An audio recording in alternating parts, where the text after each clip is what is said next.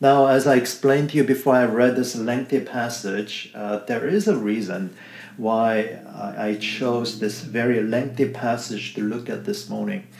As we make our way through the book of Isaiah, we are trying to balance, on the one hand, um, to look at the book of Isaiah uh, so that we really understand its deep and profound message.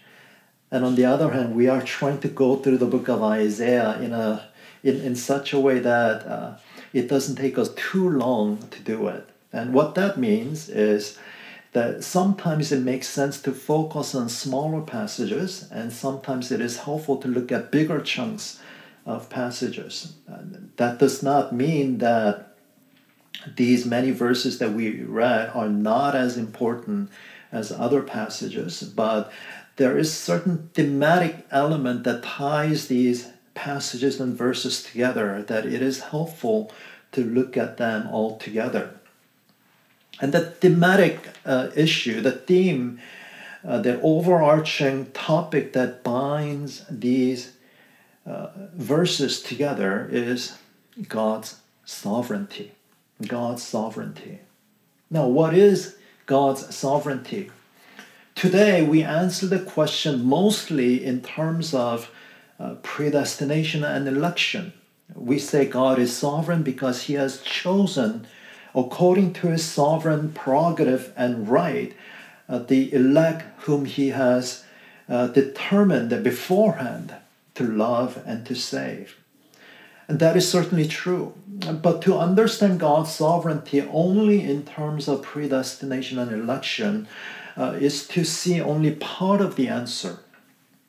Uh, the sovereignty of God really is explained by Proverbs 19:21 where we read many other plans in the mind of a man but it is the purpose of the Lord that will stand many are the plans in the mind of a man but it is the purpose of the Lord that will stand and so this morning I'd like to look at these, these many verses, which naturally divided into three subsections, and we will see how God's sovereignty plays out in such a way that we walk away from this uh, passage or these verses knowing and being assured that God's sovereignty means that righteousness will prevail, and God's sovereignty means that his people will be preserved.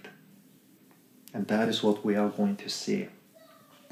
The first uh, subsection of the passage that we read is chapter 9, verses 8 through 10. And here, God's sovereignty means that He declares to Israel, You will not rebuild. You will not rebuild, God's sovereignty declares. Now, you will notice that in chapter 9, verses 8 through chapter 10, uh, verse 4, Isaiah is addressing and he is speaking against the northern kingdom of Israel. And this is spoken against the backdrop of the fact that God has disciplined Israel for her idolatry, for her sinfulness, for her foolishness. God has for a long time disciplined uh, uh, Israel through warfare, through loss, through various tragedies and pain. And even now, even at this very moment, Israel was anxiously awaiting the Assyrian invasion. But the tragedy is that Israel took none of God's discipline to heart. In fact, Israel made light of God's discipline, and because of that, Israel was optimistic about her future, and Israel was confident in her ability to overcome the Lord's discipline and meet all the challenges ahead. And see how Israel made light of the Lord's discipline. Uh, we read here in chapter 9 the bricks, the bricks have fallen that's chapter 9, verse 10. The bricks are fallen, but we will build with dressed stones. The sycamores have been cut down, but we will put cedars in their place. And this is what they're saying. however God disciplines us, we will rebuild. God may discipline us, and in that process of discipline, He may cause the bricks to fall. But we, we will replace the common and cheap bricks with expensively crafted stones. And Israel is saying, God may take away in His discipline, He may take away the sycamore trees. Now, the sycamores were common shrubs growing all over Israel. But now Israel says, God may take away the sycamores, but instead we will import expensive cedars in their place. We will rebuild bigger and better. That's what Israel is saying. Israel has not taken to heart any of the Lord's discipline, but rather has adopted this attitude toward God do what you want we will rebuild. We will be bigger and we will be better. And you can clearly see that Israel has a vision for herself, which is at odds against God's vision for Israel.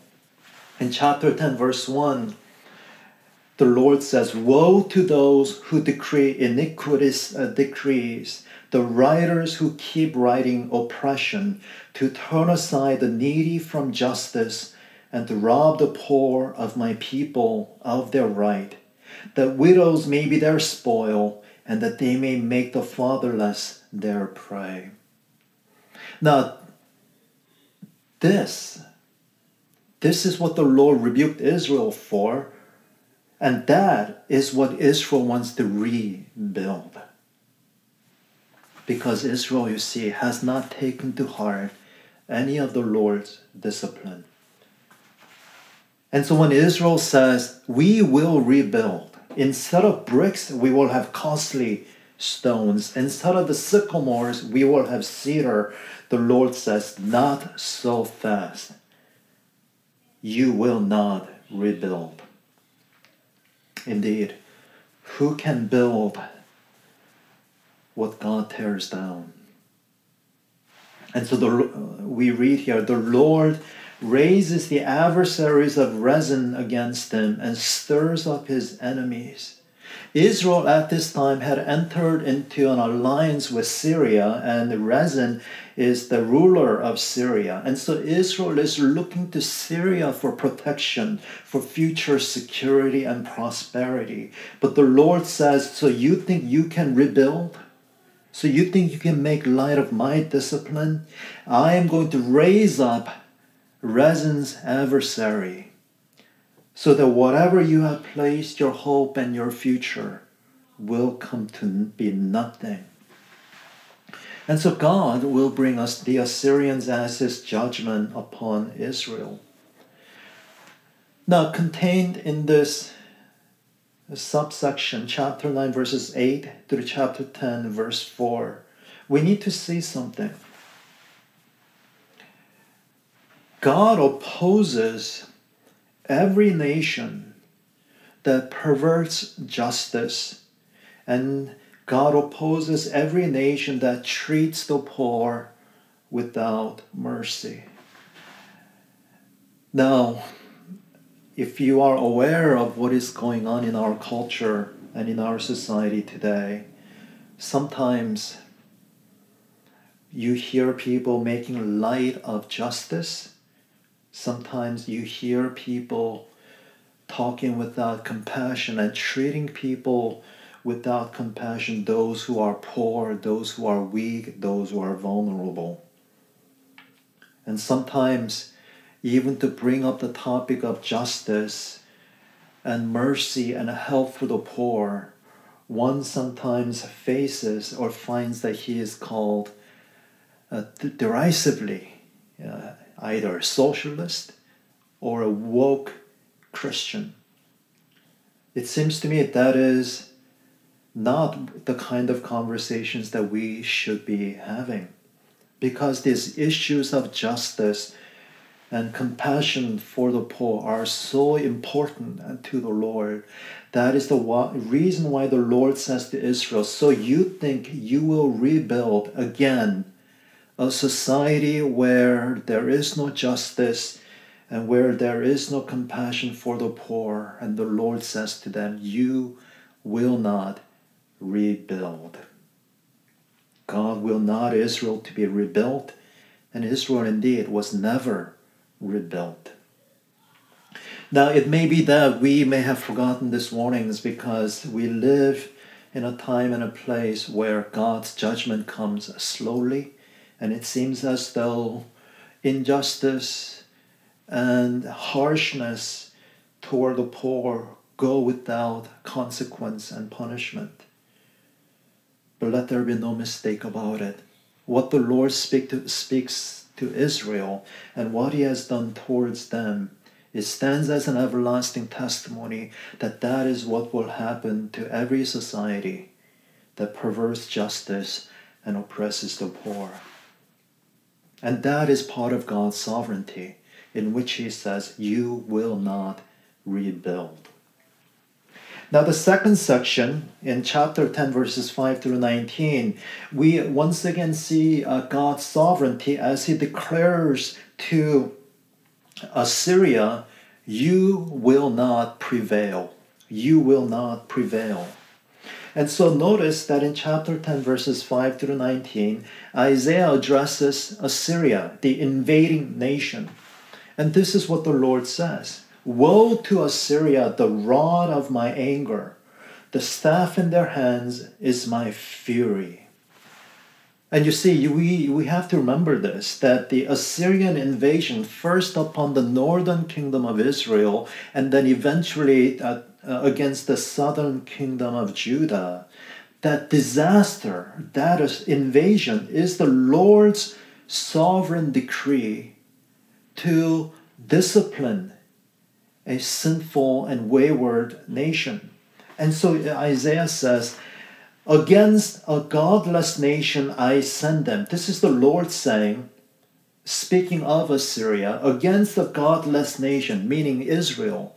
Against that godless nation I send Assyria, and against the people of my wrath I command him to take spoil and seize plunder, and to tread them down like the mire of the streets. And what uh, God is saying is this since Israel refused the gentle instruction of my word, nothing remains for Israel but to teach them a lesson and to correct them, no longer with the gentle and life giving word of Scripture, but to correct them and to teach them with the heavy boots of the Assyrians upon their necks, trampling down their streets. Assyria is a mere instrument in the Lord's hand. But Assyria has seriously underestimated God. Look at uh, in chapter 10, verse 10. As my hand has reached to the kingdoms of the idols, whose carved images were greater than those of Jerusalem and Samaria, shall I not do to Jerusalem and her idols as I have done to Samaria and her images. You see, Assyria has had great success against Israel and will have great success against Judah. And in that, Assyria became boastful and she did not understand that it was the Lord's hand upon her. And instead, she begins to think, Look at all these nations that I have conquered. They had many and great idols, yet none of their idols could protect them from my power. Now look at Israel. Now look at Jerusalem. When all these nations, when all their idols could not save them, will the idols of Israel, will the idols of Jerusalem be any different? Now, of course, what he calls idols is the Lord God Himself. And what Assyria is saying is that none of these nations were protected by their God. And God of Israel, God of Jerusalem, He is no different. He cannot protect His people because I am mighty and I am powerful. Well, that is a fatal mistake, isn't it? To think that the Lord God is just like the useless idols of the nations. And Assyria is boasting and forgetting and not realizing yes, Israel is weak and vulnerable. But if Israel is weak and vulnerable, it is not because God, the Lord, is weak and vulnerable. And if Israel is, uh, is unable to withstand the, the power of Assyria, it is not because God is unable to protect Israel, but it is because God is sovereign and he has called Assyria to serve his purpose. But if Assyria thinks that the Lord is no better than the useless idols of the nations, God is going to show his zeal for his glory. So, chapter 10, verse 12 When the Lord has finished all his work on Mount Zion and on Jerusalem, he will punish the speech of the arrogant heart of the king of Assyria and the boastful look in his eyes. You see, Assyria has no humility before God. She thinks that she can do whatever she pleases without regard to the Lord and prevail. The Lord says, Not so fast. Now, this is a salutary lesson for our day, isn't it? Because there are so many powers and forces who have no humility before God, so many politicians, leaders, governments that think that they can do as they please without regard to the Lord, forgetting, ignoring that God has placed them in positions of authority, that they may serve His holy and wise purposes. But forgetting that, they wield their power, they wield their authority without justice, without righteousness, thinking they will have to give answer to no one. And they think they can prevail. And they think that God, even God, and even His word cannot stand before them. Well, the Lord is sovereign. And He says, Not so fast. You will not prevail. And just as the Lord rebuked Assyria, and just as in time the Lord humbled Assyria and made her to be nothing, and just as the Lord glorified his name at her expense.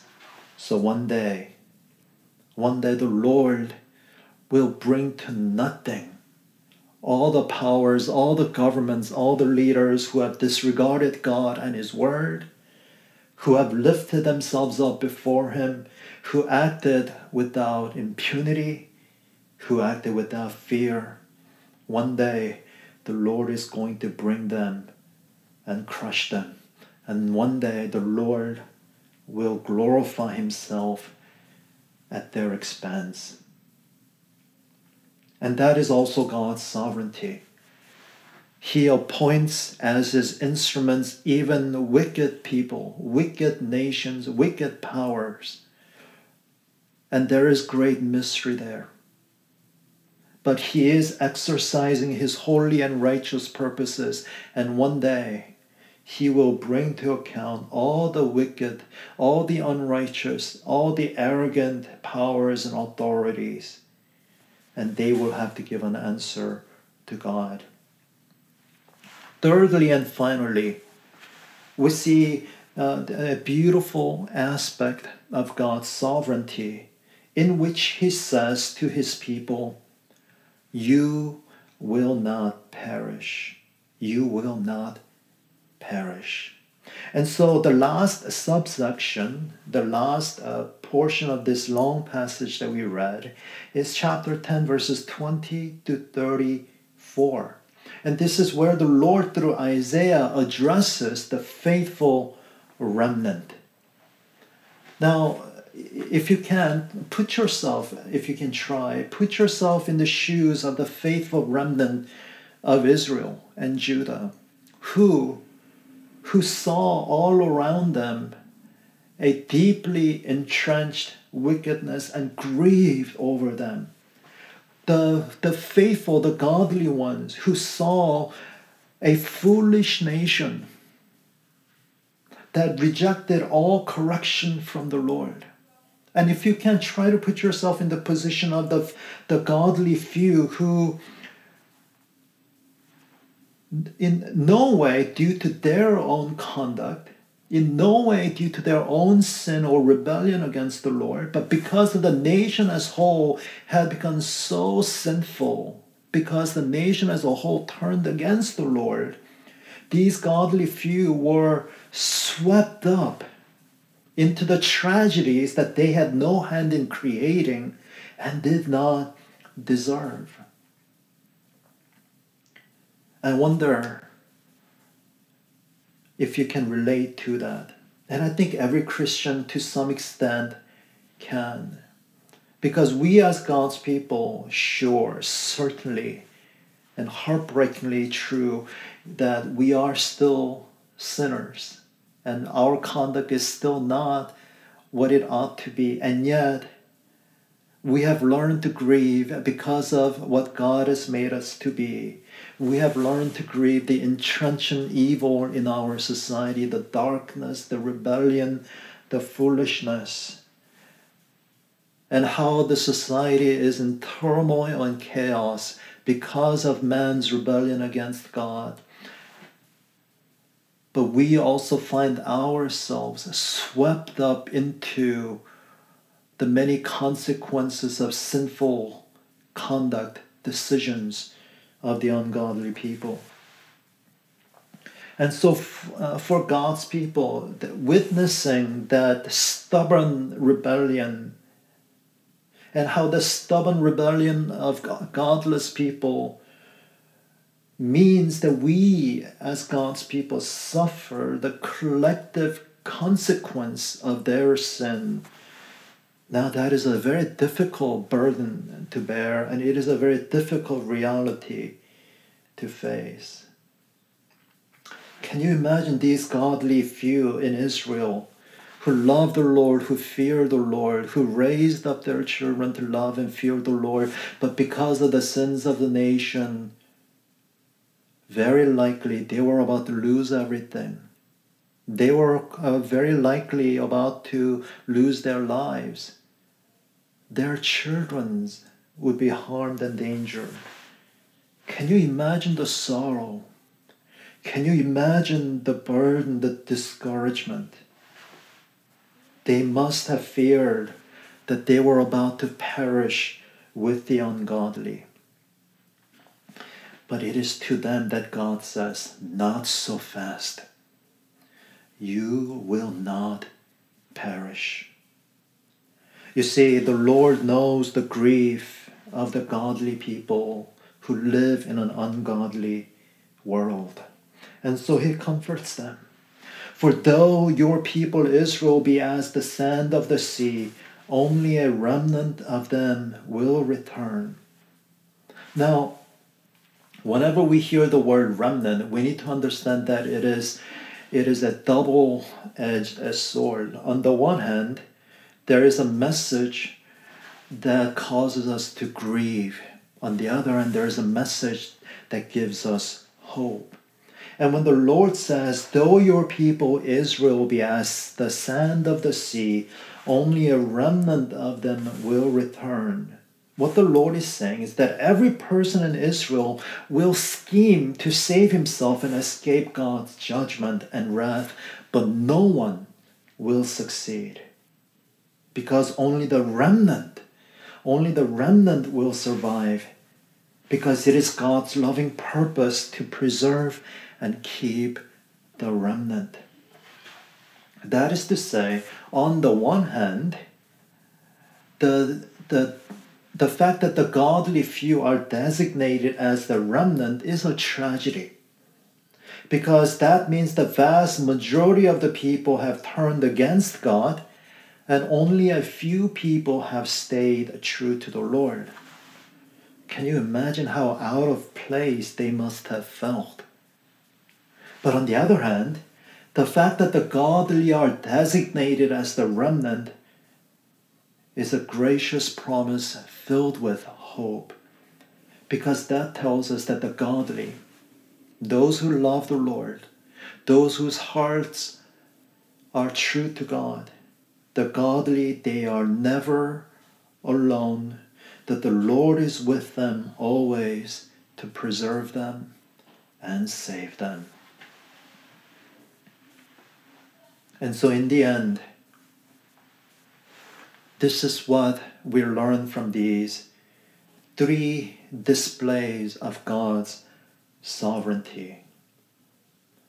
To the, to the stubborn nation of Israel who says, We will survive God's discipline, we will rebuild, and we will be bigger and better, God says to them, You will not rebuild to the arrogant nation that boasted before God. To Assyria, the Lord says, You will not prevail. And to the heartbroken and grieving remnant, the Lord says, You will not perish. And so, what does that tell us? It tells us this that in the end, nothing that man builds according to his vision will survive. No boastful kingdom, no arrogant power will remain standing before God, and only God's people will remain. And only God's people rem- will remain because they are the people that God is building up according to His vision. If so, what, what is God's vision for his people? God's vision for his people is this He calls his people to receive his discipline with humility and with meekness. Now, God disciplines those whom He loves as a loving father disciplines the children that He loves. In other words, God trains His people through discipline. Sometimes He shows us the power of hidden sins in our heart.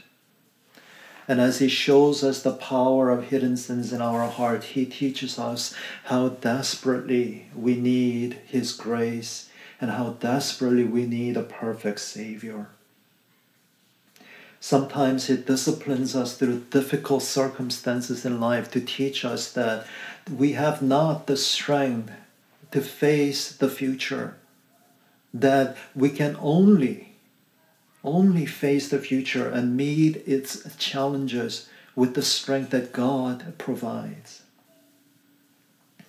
And in other numerous ways, God teaches us humility through hardship, through suffering.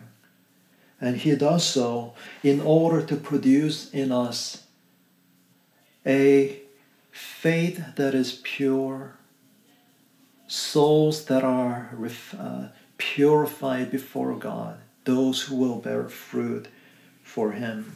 In other words, God's vision for us is to build us up to be a people who, who are not happy because we are without sin, and people who don't find their happiness in the absence of danger, but people who are happy because we find God's grace in Jesus Christ. People who rest in his faithfulness and grace because we know that God in Christ keeps us for his glory.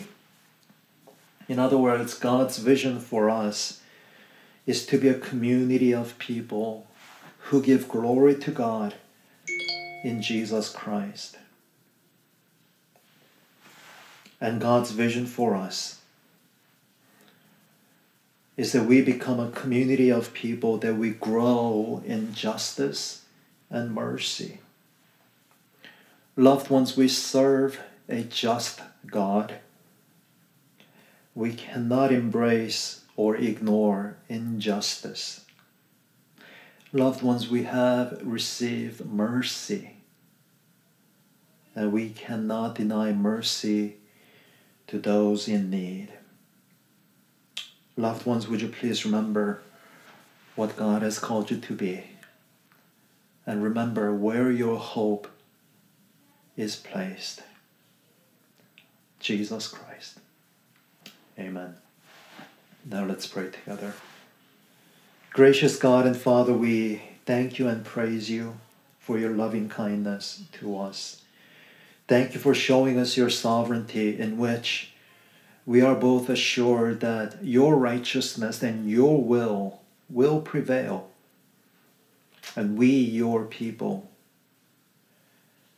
as broken and as suffering as we are, you assure us that we we will be kept safe and secure for glory to come.